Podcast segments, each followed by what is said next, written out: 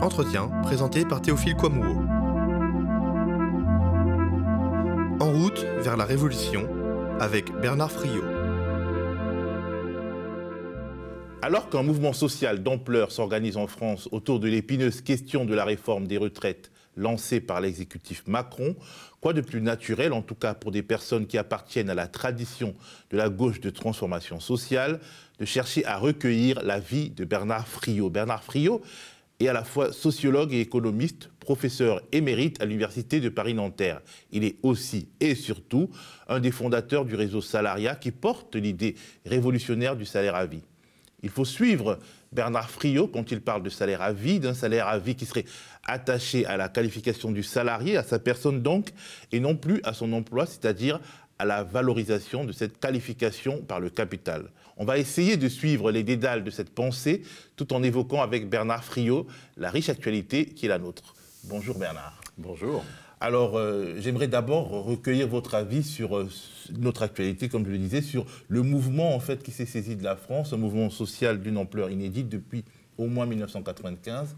Comment vous vivez ce moment? Ah ben, Avec bonheur, hein, comme chaque fois que euh, nous, nous le font collectivement et, avec force pour affirmer des droits qui sont mis en cause. Si on suit le cours de votre pensée, finalement, c'est un peu l'embryon du salaire à vie qui existait avec euh, le régime de base de la, retraite, en fait, qui est attaqué aujourd'hui. C'est-à-dire que la réforme qui se met en place va à l'encontre euh, de, de, ce que vous voulez généraliser. Vous vouliez que la reconnaissance d'une qualification qui n'irait pas forcément avec une activité euh, productive euh, au sens où on entend généralement soit établie et c'est un peu ce que le gouvernement ne veut pas. Tout à fait. Aux antipodes. Vous avez raison de souligner ce, ce, cœur de la réforme Macron. Bien sûr que la réforme Macron va continuer à baisser les retraites, à les discriminations de genre, euh, euh, tout cela va continuer, mais tout cela euh, n'est pas nouveau. Hein. Depuis 30 ans, euh, dans le régime actuel, hein, la, baisse des pensions est considérable. Hein. Le, rapport entre la première pension nette et le dernier salaire net euh, pour une carrière complète donc est passé de 84 à 75 euh, depuis le, début des années 90. Donc, euh, ce que va faire la réforme Macron, c'est de poursuivre ce mouvement de, recul des droits à pension. Les discriminations, elles sont considérables considérable aujourd'hui, hein, puisque euh, des femmes qui ont en moyenne un salaire de 25% inférieur euh, aux, hommes se retrouvent en pension de droit direct, en tout cas inférieure de 40% à celle des hommes. Donc euh, la réforme va continuer les discriminations. Mais l'enjeu pour moi de réfléchir, c'est pas de, de dénoncer cette dimension-là euh, incontestable de, la réforme, c'est de s'interroger sur le pourquoi de notre échec. Parce que, enfin, depuis 30 ans, dans le cadre du régime actuel, nous n'avons pas pu empêcher ce que nous dénonçons comme la dérive du prochain euh, régime si jamais euh, nous sommes battus. Hein. Pourquoi est-ce qu'on n'a pas pu empêcher cette érosion permanente des droits à retraite C'est parce que nous ne nous sommes pas battus sur le droit au salaire des retraités. Je ne vois nulle part dans les, dans les propositions des opposants à la réforme euh, la proposition de partir de ce déjà-là, qui est le fait que les pensions sont calculées non pas en fonction des cotisations passées de l'intéressé, mais en référence à un salaire à, à, remplacer. Partir de ça, constater, comme vous l'avez dit, que du coup la qualification, c'est-à-dire euh, la contribution de la personne à la production de valeur qui vaut son salaire, plus le profit évidemment euh, approprié par euh, le, parasitisme des propriétaires capitalistes, mais cette qualification qui était avant qu'il prenne sa retraite, celle de son poste, devient la sienne quand il prend sa retraite. Et là, nous anticipons ce qui devrait être le statut de tous, de fait, hein, que nous soyons titulaires de notre qualification et donc de notre salaire, que le salaire soit un droit politique attaché à la personne. Et c'est à ça que s'attaque Macron. Il s'attaque au, au, niveau des pensions, il les discrimine. Ça, c'est pas nouveau du tout, c'est ce qui existe depuis 30 ans. Mais il s'attaque surtout, et c'est ça qui est nouveau, hein, il s'attaque au statut même du retraité. Le retraité, c'est pas un travailleur qui a droit à la poursuite de son salaire, c'est un ancien travailleur qui a droit au différé de ses cotisations. Là, on remet le salaire dans les rails de l'emploi, on, on lie à nouveau le salaire à l'emploi, au lieu de l'attacher à la personne. Je rappelle que la revendication, par exemple, fondamentale de la CGT, la sécurité sociale professionnelle, c'est de faire passer la qualification du poste à la personne. Dans l'emploi, c'est le poste qui est qualifié, et si je suis sans poste, ben je suis à poil. Alors que dans ce qui a été conquis pour la retraite dans le régime de base, mais aussi dans le régime des fonctionnaires, mais aussi dans le régime des salariés à statut, tous ces régimes qu'attaque précisément euh, la réforme, c'est le fait que la qualification, c'est la mienne. Alors, quelque part, le verre était déjà dans le fruit parce que, effectivement, le régime de base de la, de la retraite était fondé sur la qualification du travailleur lorsqu'il cessait son activité quotidienne, aller à l'usine ou aller euh, euh, au bureau. Mais il y avait déjà, euh, dès le départ, un régime complémentaire qui était déjà un régime à point. Et finalement, c'est ce régime complémentaire qui tendra à se substituer comme norme au régime général, si j'ai bien compris, au absolument, régime de base. Absolument, c'est le, le, cœur de la réforme. Hein. C'est de s'appuyer sur la réponse patronale de 1947 aux initiatives communistes de 1946. En 1946, les ministres communistes, les quelques ministres communistes du gouvernement, hein, qui sont là pour, euh, pour un an, puisqu'ils vont être au gouvernement de, novembre 45 à décembre 46, Marcel Paul à la production industrielle, qui va nationaliser EDF-GDF et mettre en place le statut des électriciens et gaziers. Ambroise Croizat au travail, qui va mettre en place le régime général de sécurité sociale et donc le droit au salaire des retraités. Hein. Marcel Paul, lui, va appeler la, retraite des électriciens gaziers le salaire d'inactivité de service. On est bien dans une logique de poursuite du salaire. Et puis Maurice Thorez, qui, à la fonction publique, va édicter, enfin, faire voter la loi d'octobre 46 sur le statut des fonctionnaires, qui, là encore, pose clairement la retraite comme la poursuite du, euh, dernier euh, traitement. Ces, ces ministres communistes-là vont vont euh, pratiquement euh, généraliser hmm, le régime de la fonction publique à tous les travailleurs, hmm, en termes de un retraité, c'est un travailleur qui a droit à la poursuite de son salaire. Et la réponse patronale, elle est immédiate, c'est en 47. Hmm. En 47, le patronat répond par euh, le régime complémentaire de l'AGIRC, hein, l'association de gestion des institutions de retraite des cadres, qui a été rendu possible par le fait que la CGT a été battue euh, en août 45 quand se discutent les, les ordonnances d'octobre 45. La CGT se bat pour un régime général vraiment général. Alors, elle obtient que le plafond d'affiliation aux assurances sociales de 1930, qui faisait que les cadres n'étaient pas affiliés aux assurances sociales, que ce plafond soit supprimé. Donc les cadres entrent dans le régime général, mais il est maintenu en réalité comme plafond de cotisation. Ça, la CGT ne le voulait pas. Elle voulait un déplafonnement total. Le plafond de cotisation, ça signifie que les cadres ne cotisent que dans la limite du plafond, mais n'ont également de prestations que dans la limite du plafond. Ça ouvre l'espace pour un régime complémentaire, que ne veut pas la CGT, mais qui va être euh, utilisé par le patronat, puis par une négociation entre Force ouvrière, qui est une scission un socialiste de la CGT en 47, en 48, avec la FEN aussi.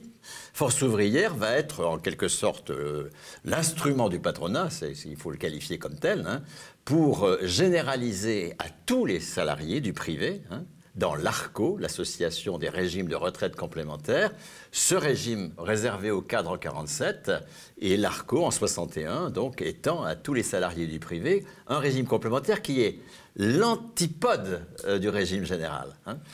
puisque c'est en fonction de mes cotisations que j'ai droit à une pension. Et c'est ce régime minoritaire, puisqu'il n'explique aujourd'hui que le quart des pensions, les trois quarts des pensions sont l'initiative communiste de 46. L'initiative patronale de 47, ça n'explique aujourd'hui que le quart des pensions, 80 milliards sur les 320 milliards. Mais c'est ce quart-là que le gouvernement veut euh, effectivement euh, utiliser comme matrice d'un substitut au droit au salaire que donne le régime général. Quand je vous entends parler, j'ai l'impression qu'en réalité, c'est un retour à la philosophie euh, d'avant-guerre, quelque part. Totalement. Hein. La philosophie d'avant-guerre, c'est euh, la loi de 1930 sur les assurances sociales, qui est elle-même la tentative nouvelle de revenir sur l'échec de la loi de 1911 sur les retraites ouvrières et paysannes, qui était elle-même la tentative de revenir sur l'échec de la loi de 1850 sur la Caisse nationale de retraite qui repose sur quoi? Sur un compte individuel d'épargne retraite qu'on passe, qu'on ouvre dans une caisse d'épargne, hein, c'est la loi de 1850, et la caisse des dépôts et consignations, qui est la caisse des caisses d'épargne, euh, garantit un taux de rendement important, 5%, le taux des bons du Trésor, euh, important à une époque où il n'y a pas d'inflation, le 19e siècle, euh, pour cette épargne. Ça échoue. Pourquoi est-ce que ça échoue? C'est facultatif en 1850. Ça échoue parce que pour qu'un régime en capitalisation, nous sommes en capitalisation c'est, ce n'est pas la cotisation qui finance les pensions, la cotisation elle est placée et c'est le rendement du placement qui finance les pensions. Eh bien pour que le rendement du placement des cotisations soit égal, euh, au moins égal aux cotisations de l'année, il faut à peu près 40 ans. un régime en capitalisation n'arrive à maturité auprès de plusieurs dizaines d'années. Or, les travailleurs ne peuvent pas attendre plusieurs dizaines d'années, donc ça échoue. En 1911, euh, tentative de rendre obligatoire cette euh, retraite ouvrière et paysanne. La CGT se bat contre, c'est la retraite des morts. Effectivement, on ne peut la toucher qu'à 65 ans ce qui est très au-delà de l'âge, euh, enfin de l'espérance de vie ouvrière de l'époque. Et en 1930, euh, le Parlement réussit par une astuce qui est de lier une cotisation qui est très impopulaire, la cotisation retraite, et une cotisation qui est populaire, la cotisation maladie, parce que les travailleurs savent tout ce qu'ils risquent euh, en cas de maladie dans une seule cotisation, la cotisation aux assurances sociales, dont une part va, toujours pareil, un livret individuel d'épargne. Et ça va échouer aussi. En, 1941, euh, euh, Vichy constate que ce livret ne, donne toujours rien, puisque normalement, ce ne serait, vous voyez, c'est né en 1930. Les premières pensions euh, qui ont une relative signification, ce sera en 1970, en gros, 40 ans plus tard. Donc Vichy tire l'échelle, Vichy supprime les comptes individuels d'épargne et affecte toute cette cotisation à, la répartition, une allocation forfaitaire, l'allocation vieux travailleurs salariés. Et le patronat en 47 tient absolument compte de cet échec hein, euh, de la capitalisation. Le projet patronal, ça n'est pas du tout la capitalisation la capitalisation, ça échoue. Et puis c'est la roulette russe. C'est la roulette russe parce que euh, votre pension va dépendre du cours des titres au moment où vous liquidez votre pension. Alors si vous la liquidez en 2007, bonjour les dégâts, hein, d'accord. Donc euh, en dehors de la Suisse, euh, dans laquelle d'ailleurs la capitalisation fait moins que la moitié des pensions, hein, les pensions sont très majoritairement en répartition. Dans l'Union européenne, on est à 90% en répartition. En France, c'est 97%, mais on n'est qu'un tout petit peu au-dessus de la moyenne. Donc l'enjeu pour la classe dirigeante, c'est pas du tout de créer de la capitalisation. L'enjeu pour la classe dirigeante, c'est de promouvoir une répartition capitaliste contre la répartition que les communistes ont mis en place en 1946. La répartition que les communistes mettent en place, c'est les retraités ne sont pas des gens à poil qui ne sont plus productifs, et qui ont le droit de récupérer à travers les cotisations des actifs actuels ce qu'ils ont mis au pot commun quand ils étaient eux-mêmes actifs. Ce n'est pas ça du tout que mettent en place les communistes. Ce que mettent en place les communistes, c'est nous sommes travailleurs, nos personnes sont les producteurs, nous sommes les seuls producteurs, et ça doit être reconnu par un droit politique au salaire, déconnecté de l'emploi. On n'a pas à quémander auprès d'un employeur le fait d'être reconnu comme producteur. On n'a pas à le quémander auprès du marché des biens et services comme travailleur indépendant. Nos personnes sont les supports légitimes de la qualification et du salaire. Et donc, quand on entre en retraite, eh bien, la qualification du poste devient celle de la personne. C'est ce que revendique la CGT pour les chômeurs, pour éviter, supprimer le chômage, justement, et que la qualification du poste devienne celle de la personne. Du coup, quand on est au chômage, on, on ne, on ne perd pas son salaire, on le conserve puisqu'il est attaché à notre personne. Eh bien, l'enjeu, effectivement, de Macron, c'est de revenir à cette situation du j'ai cotisé, j'ai droit, hein, qui euh, fonde la droit à pension sur les cotisations de l'intéressé. Et là, on voit que le progressisme n'est pas toujours là où on le pense, c'est-à-dire c'est au nom du progrès, de l'adaptation à une nouvelle donne que l'exécutif aujourd'hui voudrait changer le système. En réalité, euh, c'est plutôt un retour en arrière. Euh, le, progrès n'est que le, enfin, le mot progrès camoufle une régression. Bah, de même que le mot réforme, qui normalement, théoriquement, réforme pour mieux, hein, camoufle une contre-révolution capitaliste, bien sûr que le progrès tel que le capitalisme le, le préconise, c'est un immense bon en arrière. Alors, on va revenir sur votre, euh, votre idée du salaire à vie, parce que je vous avoue que votre pensée, elle est troublante. Elle me trouble parce qu'elle remet en cause des, des, présupposés que nous avons intégrés euh, dans notre esprit. Euh, c'est d'ailleurs une bonne chose qu'elle nous bouscule. Mais si je veux résumer en fait la dynamique de votre pensée, est-ce que je peux dire qu'elle consiste à arracher le travail comme concept d'abord et comme pratique des mains du capitalisme, comme, comme concept parce que finalement vous remettez en cause même la notion de travail telle qu'on l'entend aujourd'hui. Mais évidemment, le travail, ce n'est pas euh, quelque chose qui aurait un fondement, je dirais, naturel. Hein. Ce n'est pas parce que c'est de l'infrastructure ou parce que c'est difficile que ce serait du travail. Hein. Toutes nos activités ne sont pas considérées comme productives. Hein une partie seulement. Nous sommes actifs toute notre, notre vie éveillée, en gros, mais une partie seulement est considérée comme productive. Mais quand je dis considérée comme productive, on voit bien que c'est le fruit de rapports sociaux. Hein. Ce n'est pas euh, la nature même de l'activité que je fais qui décide si c'est du travail ou pas. On peut prendre un exemple? Eh bien, si, prenons l'exemple fameux de Usul, euh, dans la vidéo qu'il fait sur le salaire à vie, hein, euh, il, prend quelqu'un qui tond du gazon. Hmm. Premier acte, euh, c'est euh, quelqu'un qui tond son gazon euh, le samedi matin. Bon, est-ce qu'il travaille? Donc, il a une activité, hein, mais est-ce que cette activité est productive? Bon, on va répondre non. Deuxième temps, cette fois-ci, c'est un fonctionnaire territorial, employé municipal qui tond le gazon de la commune. Est-ce qu'il est productif? Ah ben non, on va dire qu'il dépense, lui, c'est encore pire. Il coûte, hein. dépenses publiques, dépenses d'éducation, dépenses de santé. Il fait bien pareil. Hein. Et puis, supposons que la commune euh, de droite, mais ça arrive aussi à gauche, euh, ait décidé de faire ce qu'on appelle dans la langue une concession de service public. C'est-à-dire qu'elle privatise l'entretien des espaces verts. Et c'est un employé de Veolia qui va faire exactement le même boulot hein, que ce qu'on a vu jusqu'ici, tondre du gazon. Ah ben lui, évidemment, il produit.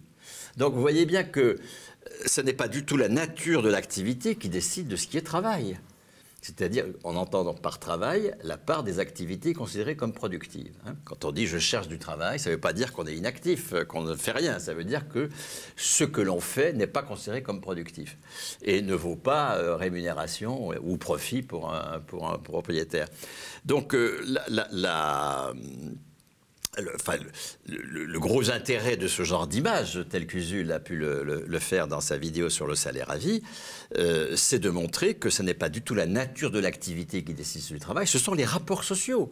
Là, dans cette image, dans ces, dans ces trois cas-là, euh, c'est le patronat qui finalement a imposé l'idée que seuls ceux qui mettent en valeur son capital travaillent et qu'un fonctionnaire ne travaille pas, un fonctionnaire dépense. Alors, quel autre fondement, quel fondement alternatif on pourrait donner à la notion de travail pour euh, justement euh, euh, changer de paradigme?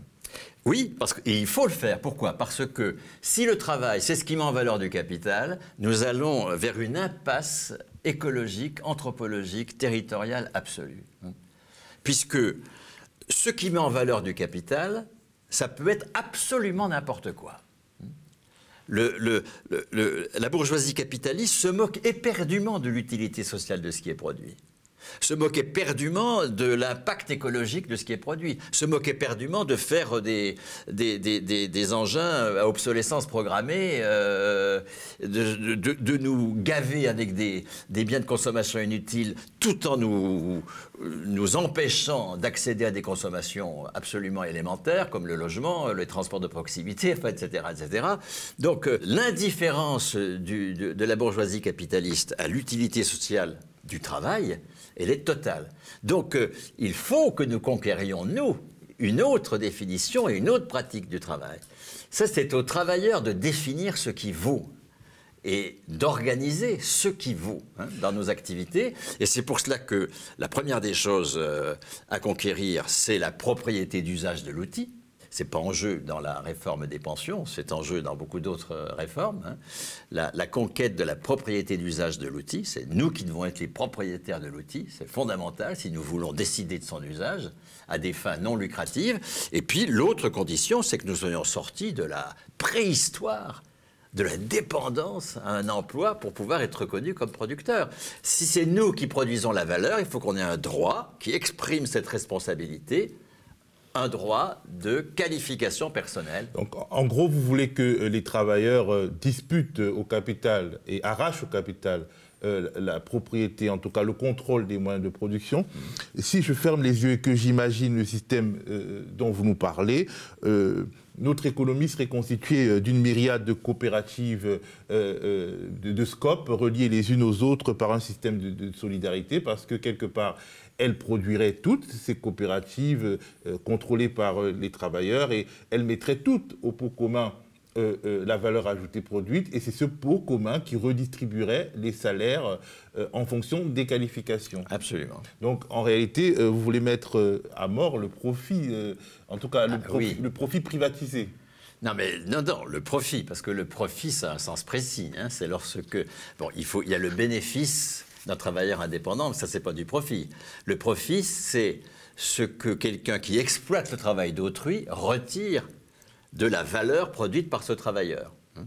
Il n'y a profit que quand il y en a deux, hein, c'est deux personnes, hein. euh, un propriétaire d'outils et puis qui salarie euh, un, un, travailleur et il va récupérer une partie de la valeur qu'il a produite. Ou bien alors un prêteur qui, à travers le taux d'intérêt, les conditions du prêt, va récupérer une partie de la valeur produite par le travailleur. Prenez un travailleur indépendant, un agriculteur, ou alors un fournisseur capitaliste, je sais pas, Bayer, d'accord, Monsanto, qui à travers les prix qu'il impose aux agriculteurs récupère une partie de la valeur qu'il produit, ou alors un client, prenez Lactalis ou euh, une centrale d'achat de Leclerc, qui à travers les, les prix qu'ils imposent aux agriculteurs récupère également la valeur. Donc ça, c'est le profit. Le profit, c'est quand on on est des parasites totalement, hein, c'est parasitaire. On, ponctionne une partie de la valeur produite par autrui. Tel que vous le décrivez, le profit, c'est toujours de la violence. Ah, c'est de la violence sociale, bien sûr. Hein. Et il s'agit justement de sortir de cette violence. Alors, sortir de la violence en général, ça, je ne sais pas faire. Hein. Mais sortir de cette violence-là, qui consiste à travailler pour quelqu'un qui décide à notre place de ce qu'on fait, parce que nous n'avons pas de décision sur le travail, hein, et qui ensuite récupère de façon tout à fait parasitaire une partie de ce que nous avons produit, ça c'est extrêmement violent. Cette violence-là, nous pouvons la dépasser. Bah et nous avons commencé, c'est ça qui est important parce que le mouvement communiste n'a pas été euh, vaincu, euh, il a gagné. C'est pour ça que Macron est tellement déterminé sur la réforme des pensions, qu'il est tellement déterminé pour en finir avec la fonction publique, qu'il est tellement déterminé pour en finir avec le statut des cheminots. C'est que tout ça ce sont des victoires communistes. Par communiste, j'entends le fait que nous instituons un nouveau statut du producteur, non pas quelqu'un qui est à poil et qui va quémander sur le marché, une reconnaissance comme producteur, quelqu'un qui est investi en tant que personne de cette reconnaissance. En tout cas, ici aux médias, vous êtes euh, peut-être dans le monde que vous espérez, puisque nous sommes une association qui a vocation à devenir, dans les mois qui viennent, une société coopérative d'intérêt collectif, et où effectivement euh, il n'y a pas de profit envisagé, où les travailleurs et les usagers sont, sont amenés à contrôler leur, euh, leur outil de production d'idées. Et voilà, euh, c'est important de devenir sociaux pour appartenir à cette coopérative, pour commencer à créer un autre monde, en tout cas dans l'univers des médias, parce qu'en réalité, on peut aussi imaginer que cette économie, qui n'est pas une économie euh, dictée par le profit, prenne de l'ampleur euh, dans, dans, notre société et gagne en fait la bataille progressivement. C'est pas tout à fait évident parce que en réalité, c'est d'une révolution qu'il s'agit. Or, le rapport de force n'est pas aussi favorable que ça aux travailleurs, aux producteurs tels que vous les appelez, puisque c'est vrai que partout, euh, les pouvoirs qui sont un peu conduits par le néolibéralisme sont dans l'impasse, mais le capitalisme lui-même, dans sa structure, l'infrastructure internationale qui soutient le capitalisme, ben, elle est plus forte que jamais. Alors plus forte que jamais, euh, non, parce qu'il n'y a pas adhésion des travailleurs à leur travail. Globalement, hein, tout ce qu'on appelle la souffrance au travail, qui concerne y compris les cadres aujourd'hui. Euh, moi, je rencontre des cadres euh, de grandes entreprises qui sont absolument excédés par le fait qu'ils sont en fait impuissants. le capitalisme, c'est ce qui nous sépare des fins et des moyens du travail. Or, être souverain sur les fins et les moyens de notre travail, c'est au cœur de notre euh, existence, c'est au cœur d'une anthropologie, euh, enfin de notre humanité. Et donc, euh, non, la classe bourgeoise, sa fragilité vient de ce qu'elle n'entraîne plus adhésion sur la question du travail. À la fois parce que les, les fins du travail bah, on voit bien que nous avons encore une fois une impasse écologique, une impasse anthropologique, une impasse territoriale. Regardez cette métropolisation qui suscite autour d'elle des déserts, hein, euh, qui sont pour une grosse part à l'origine du, mouvement des Gilets jaunes. Bon. Donc euh, on voit bien qu'il y a une impasse. Dans la jeunesse, euh, c'est tout à fait clair aussi. Non seulement il n'y a pas, a pas d'adhésion, mais il y a aussi aujourd'hui une multiplication, comme le média, d'initiatives alternatives.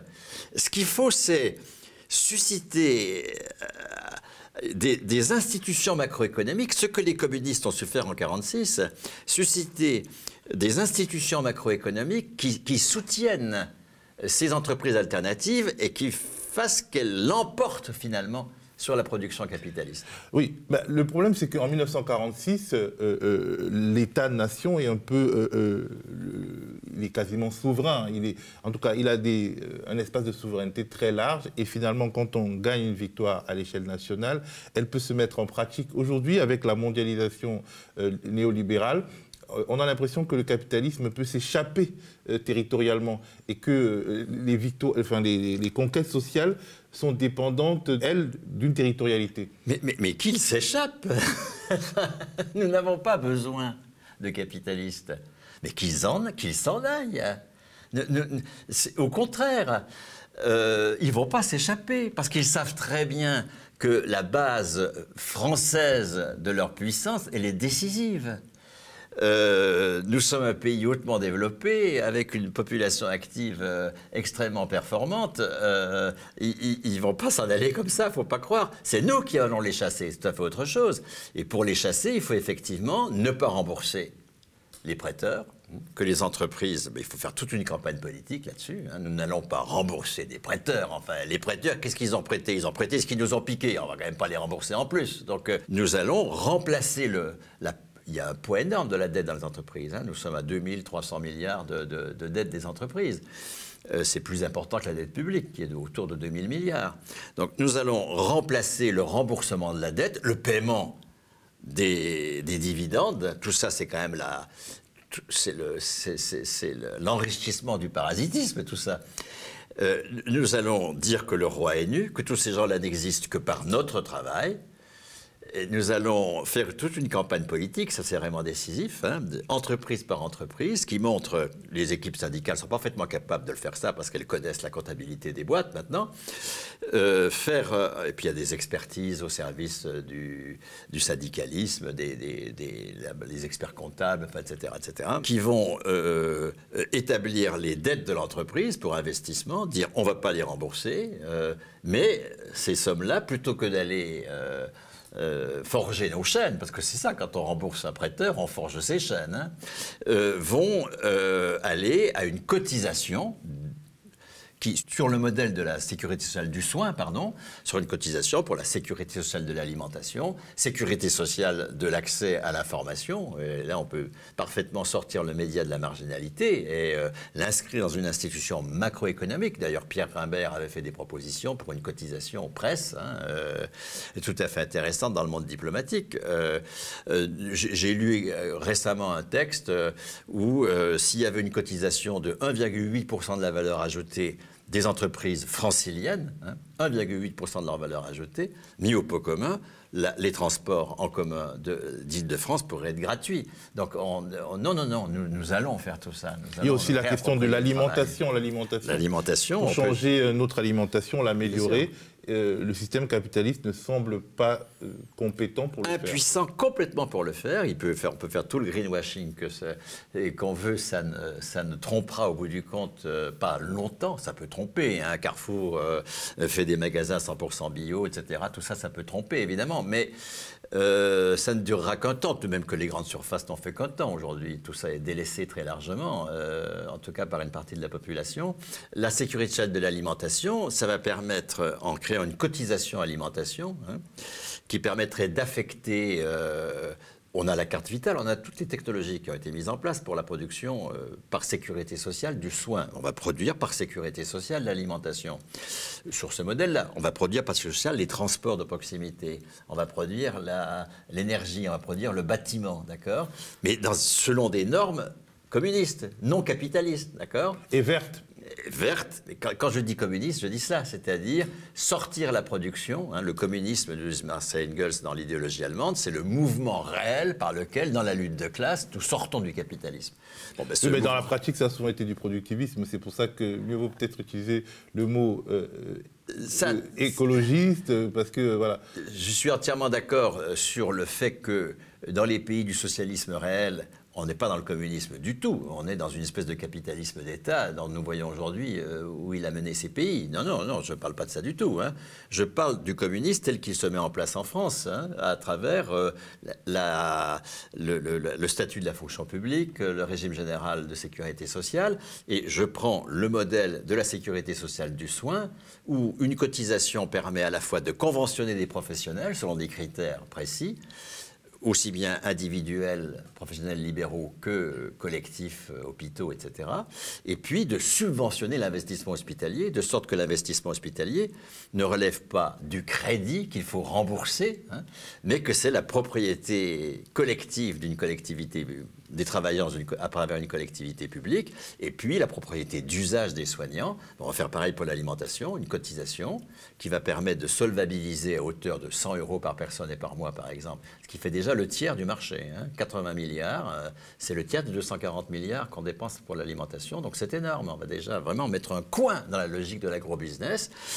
Ces 100, ces 100 euros ne pourront être dépensés qu'auprès de professionnels conventionnés. Et on ne va pas conventionner euh, Lidl, euh, ni, euh, ni euh, Lactalis, euh, ni l'agrobusiness. On va conventionner tous ces alternatifs hein, qui font du bio, euh, qui euh, respectent le droit du travail, euh, qui ne font pas appel au marché des capitaux pour être complètement dépendants de prêteurs capitalistes. Et puis nous allons euh, affecter une partie de cette cotisation à, euh, à l'achat de terre, pour sortir la terre de la logique du marché, en faire un bien commun, ce qu'elle doit être bien sûr, ce qui va aussi s'effondrer les prix de l'immobilier, hein, si le foncier est devenu gratuit, évidemment, parce que ce sera la propriété d'usage des intéressés et non pas euh, la propriété lucrative de propriétaires. Nous allons donc euh, acheter des terres, nous allons euh, attribuer un salaire à la qualification personnelle à tous les producteurs de la, de la filière alimentation, hein, depuis les restaurateurs, les distributeurs, euh, les producteurs de biens euh, Transformés.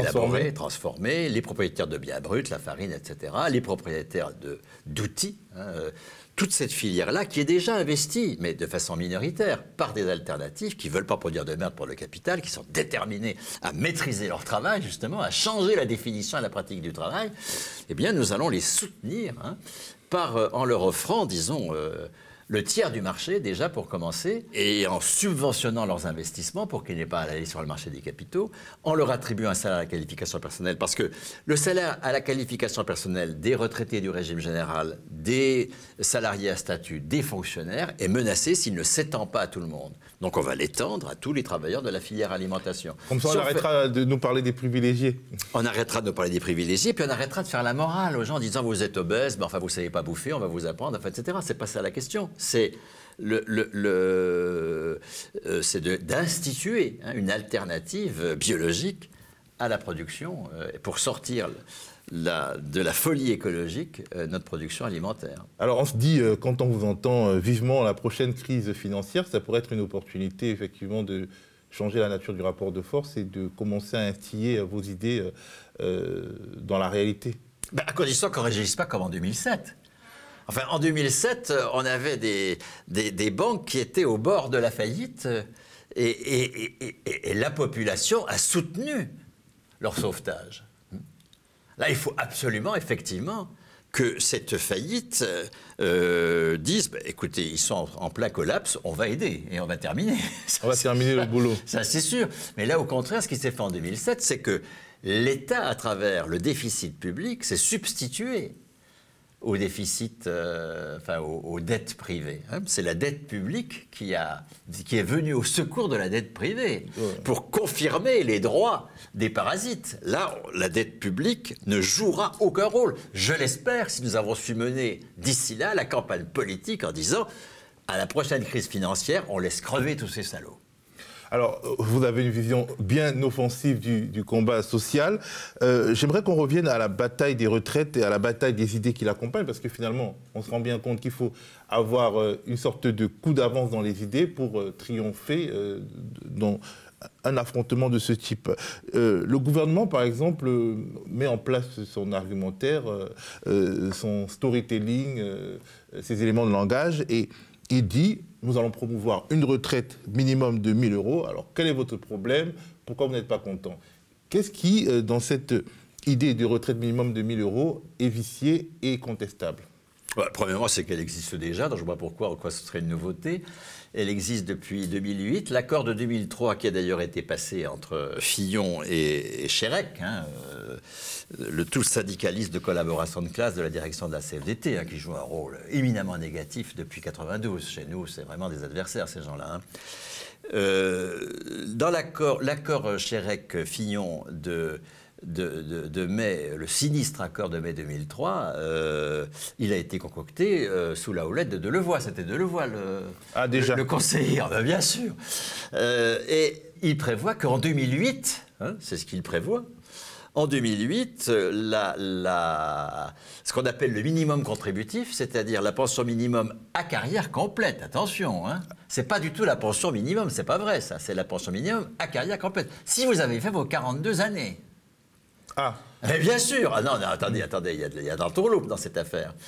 Le minimum contributif, donc il faut avoir fait ses 42 années, euh, sera de 85% du SMIC. Ça, c'est l'accord qu'a signé Chérec. Puis ensuite, il n'a pas été respecté. Chérec s'en est foutu, comme d'habitude. Ce sont, encore une fois, des collaborateurs de classe. Comme l'est aujourd'hui Laurent Berger, évidemment. Et donc, euh, euh, ce que propose... La CFDT. La CFDT, la direction de la CFDT. Il y a à la base des militants de CFDT qui sont des gens remarquables, hein, ça ne s'agit pas, mais la direction de la CFDT, elle est passée de l'autre côté. Ça, c'est des gens qui sont vraiment complètement vendus à la, classe dirigeante, évidemment.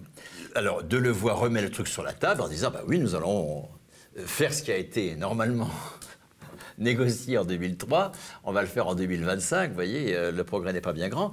Et, d'autre part, euh, ça va augmenter, encore une fois, pour une carrière complète, la pension minimum de une centaine d'euros. Hein. C'est-à-dire c'est dérisoire, c'est un truc qu'on jette comme ça, comme à des chiens. Enfin, c'est inadmissible que quelqu'un qui ait travaillé toute sa vie avec une carrière complète se retrouve avec 1000 balles de retraite. C'est inadmissible. En plus, la, carrière complète dont on parle, elle, est de plus en plus attaquée, puisqu'il y a des épisodes de chômage qui, sont de plus en plus longs, liés euh, à la déréglementation du travail. Il y a également euh, euh, des périodes où on, est en congé maternité ou en congé paternité. Il y a un certain nombre de choses qui font que la retraite complète n'est pas forcément l'horizon majoritaire.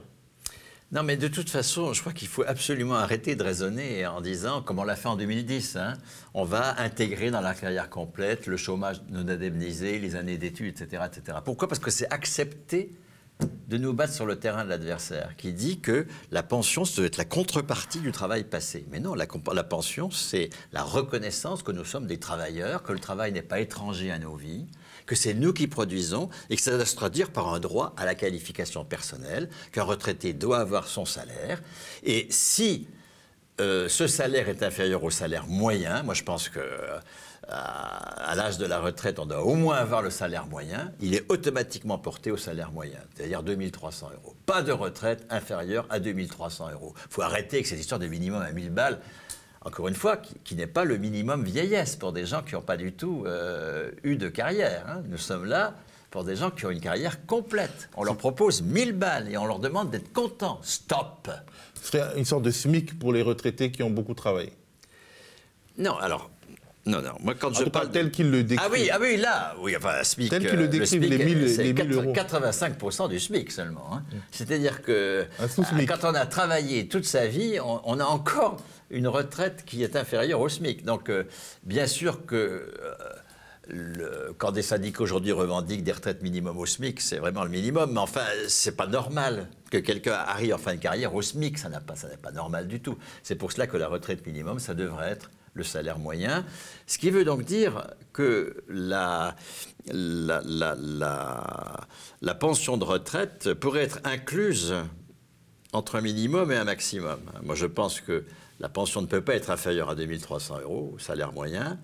Et puis, je préconise qu'elle ne soit pas supérieure à 5000 euros. Parce que des gens qui ont besoin de plus de 5000 euros pour travailler, c'est vraiment qu'ils font de la merde. hein. Et donc, euh, la- toute la recherche scientifique de base en France se fait par des gens qui gagnent moins de 5000 euros. Pourquoi est-ce qu'on a une passion pour son travail On n'a pas besoin en plus des colifichets d'une consommation au-delà de 5000 euros par mois? Mais enfin, qu'est-ce qu'on fout en dehors d'emmerder le monde avec plus de 5000 euros par mois? Donc, euh, En voilà gros, des, les- des- des pensions comprises entre 2000 2300 et 5000 euros. Voilà ce qui me paraît euh, tout à fait euh, raisonnable. Quelque part, vous nous dites que le salaire et le salaire des retraités doit être euh, un, un choix politique, une décision politique, d'abord.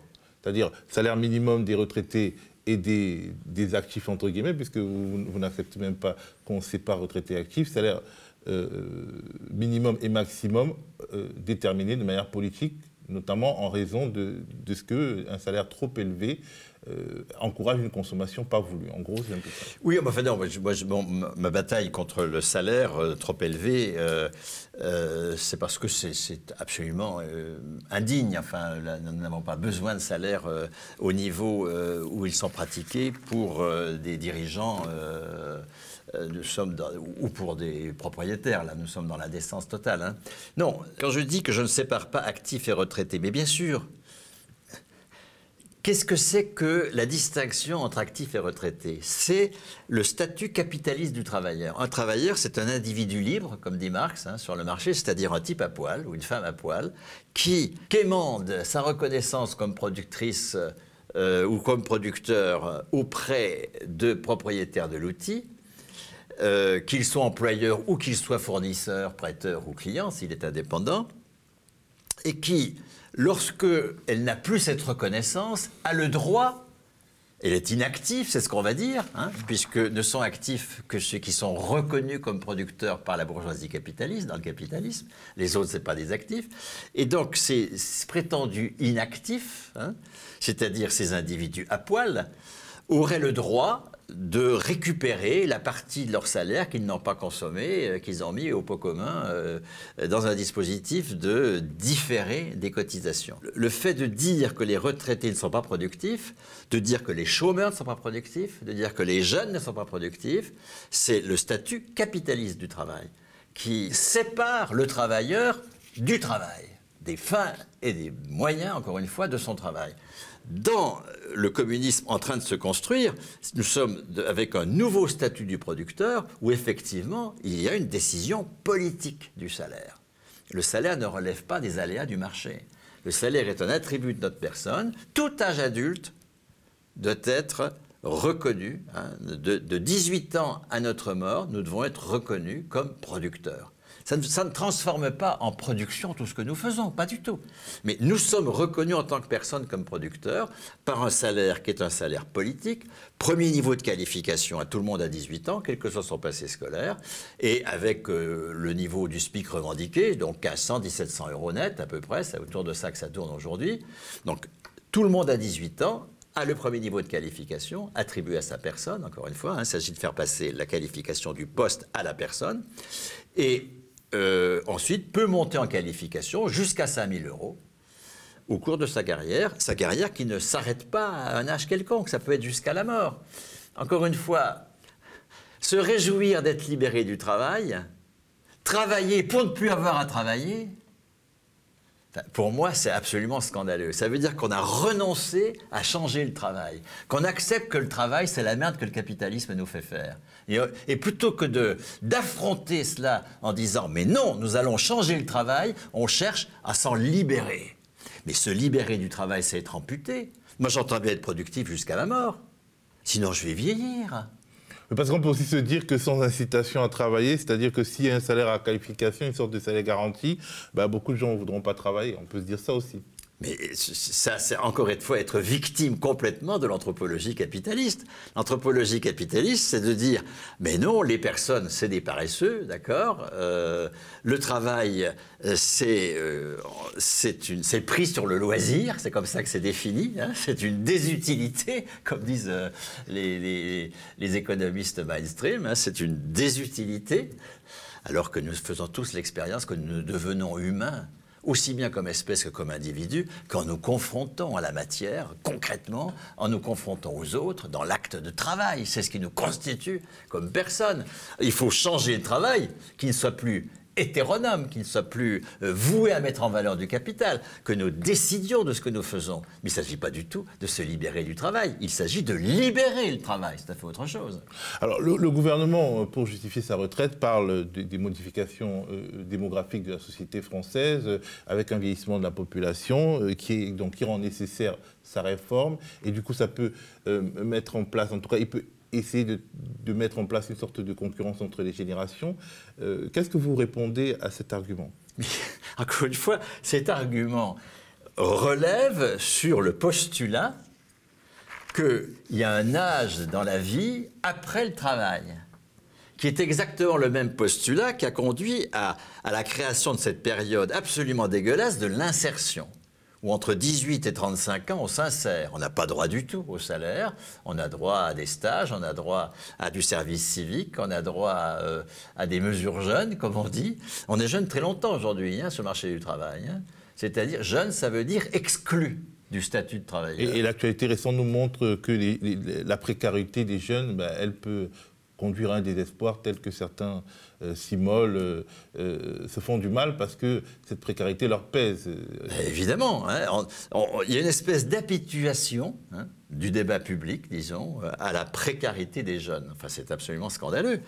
Mais vous voyez bien que c'est exactement symétrique. Ce temps d'avant le travail est exactement symétrique du temps d'après le travail.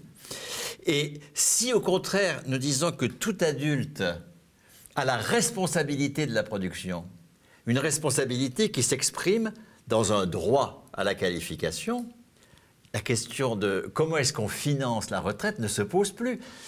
J'ai un, camarade cheminot qui a trouvé cette formule très juste. Demander comment on finance les retraités, c'est aussi con que de demander comment on fournit de l'électricité à une centrale électrique.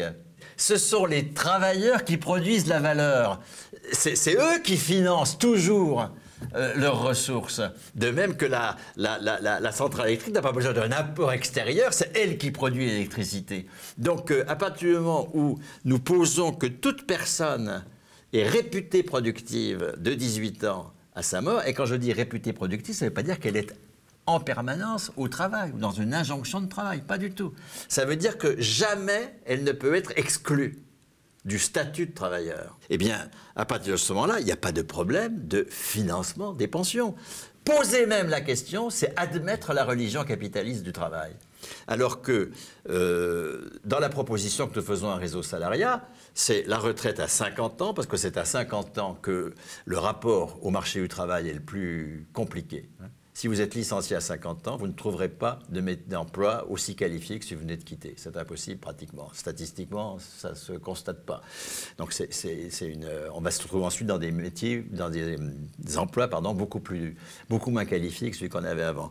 Et puis, si vous êtes en poste, mais là, vous êtes en pleine possession de vos moyens professionnels et vous enragez vous enragez de ne pas pouvoir les donner, de, que, ce que vous préconisez soit jamais accepté, parce que c'est pas, ça ne met pas en valeur le capital de l'actionnaire, que euh, qu'on vous fasse faire du boulot qui est contraire à vos convictions. Euh, que vous aimiez votre boulot, mais qu'on l'insère dans des logiciels, dans des protocoles, dans des, dans des durées qui font que c'est pas du boulot. Bon, eh bien, à 50 ans, on va devenir titulaire de son salaire. C'est le geste de Croizat quand il dit un retraité, ce n'est pas quelqu'un qui n'est plus travailleur, c'est au contraire quelqu'un qui reste travailleur et qui a droit à son salaire. Eh nous allons le faire à 50 ans, tout le monde va être titulaire de son salaire. Indépendamment de sa durée de cotisation, il faut arrêter avec ça, c'est pas mon travail passé qui légitime que je suis aujourd'hui travailleur. Euh, ce salaire sera porté à 2300 euros s'il est inférieur, ramené à 5000 s'il est supérieur. Et avec ça, qu'est-ce que c'est? Je vais avoir une responsabilité. Parce que le mot au cœur du communisme, il y a la responsabilité des travailleurs sur le travail. Responsabilité qu'ils n'ont pas, puisque c'est la bourgeoisie qui s'octroie le monopole du travail. Quelle va être la responsabilité de tous ces quinquagénaires qui sont en pleine possession de leurs moyens? Euh, bah, De deux choses l'une. Ou bien ce qu'ils sont en train de faire les emmerde, ils n'en peuvent plus. Ils vont partir, ils vont quitter les boîtes, bien sûr. Et qu'est-ce qu'ils vont faire? Il faut qu'il y ait un service public de la qualification, non pas de l'emploi, il faut arrêter avec ça. Le service public de l'emploi, ça améliore l'employabilité et autant, autant est décisif à pousser son rocher, rocher c'est de la connerie tout ça. Non, un service public de la qualification qui va accompagner tous ces démissionnaires titulaires de leur qualification et donc de leur salaire, ils partiront avec un salaire d'au moins 2300 euros de toute façon, euh, à, aller mettre toute leur capacité de travail au service du média, au service de toutes ces boîtes alternatives qui aujourd'hui produisent sur un mode non capitaliste. Je, ne me contente pas de dire non capitaliste, je dis communiste. C'est il faut mettre le mot communiste sur tout ça. C'est-à-dire euh, des lieux où les travailleurs sont les propriétaires d'usage de l'outil, où c'est eux qui définissent les fins et les moyens du travail. Donc ils vont mettre euh, quelqu'un qui, je sais pas quoi, bah, qui s'emmerdait dans une agence de pub pour faire de la pub de merde, la pub pour Uber Eats par exemple, d'accord, va, ou pour Deliveroo, enfin, etc., va, euh, va aller mettre toutes ses compétences au service de la com d'une coopérative de lait végétaux que, que en place des alternatifs pour sortir sortir des griffes de Lactalis. C'est-à-dire qu'elle va augmenter la valeur ajoutée de ces entreprises-là, sans qu'elles aient à les payer, tous ces gens-là, puisque c'est la caisse des retraites qui les paye. En revanche, nous allons changer l'assiette de la cotisation. La cotisation aura comme assiette la valeur ajoutée. Et ces boîtes alternatives qui vont avoir une valeur ajoutée complètement augmentée par cette arrivée, il y a 700 000 retraités par an, si la moitié quitte la boîte où ils s'emmerdent pour aller dans ces interviews, vous voyez, 350 000 personnes qui arrivent en pleine possession de leurs moyens, mais ils vont augmenter considérablement la valeur ajoutée de la boîte, qui va cotiser du coup. Hein. Ce, surplus de valeur ajoutée va entraîner un surplus de cotisation qui va permettre de payer les retraités. Nous sommes bien d'accord que, encore une fois, il n'y a pas de question du financement des retraites, dès lors que les retraites, ce n'est pas un temps après le travail, c'est un temps de travail libéré du marché du travail. C'est à fait autre chose. Et un temps de travail pendant lequel nous décidons au travail. Et puis les, les quinquagénaires, les 350 autres mille, qui, je prends un chiffre comme ça, la SERP, hein, d'accord, hein, qui décideraient de rester dans leurs services publics, dans leur entreprise, parce que euh, dès lors qu'ils ont un salaire à la qualification personnelle, ils pensent qu'ils vont pouvoir y faire quelque chose d'utile. Eh bien, eux, ils vont avoir une responsabilité qui va être d'organiser le refus des travailleurs des, directives de la direction. Ça, c'est absolument fondamental. Si pour que les travailleurs s'emparent de leur travail, il faut absolument qu'ils affrontent des directions qui sont entièrement acquises à l'actionnaire. Et pour l'affronter, la, il faut qu'ils aient un droit. Un droit qui soient protégés comme les, comme les salariés euh, protégés, les, délégués syndicaux, qu'on ne puisse pas les licencier. Donc à 50 ans, on devient titulaire d'un droit, de son, de son salaire, on n'est pas licenciable et on a comme responsabilité d'auto-organiser, enfin de, de travailler à l'organisation des travailleurs qui vont définir leur travail et qui vont affronter les directions. Prenons un exemple du je quelqu'un qui est dans une chambre d'agriculture, ben, elle va être chargée d'organiser le, conseil aux agriculteurs, non pas au service du lobbying de Bayer, comme sa direction lui impose hein, jusqu'ici. On va envoyer ces impositions de la direction au plot par des travailleurs non licenciables, titulaires de leur salaire, qui vont organiser le tour des agriculteurs pour les former, les accompagner, les aider, les soutenir dans une, euh, euh, dans la sortie de l'agrobusiness. Vous voyez, c'est tout à fait autre chose. L'ambition, elle est énorme.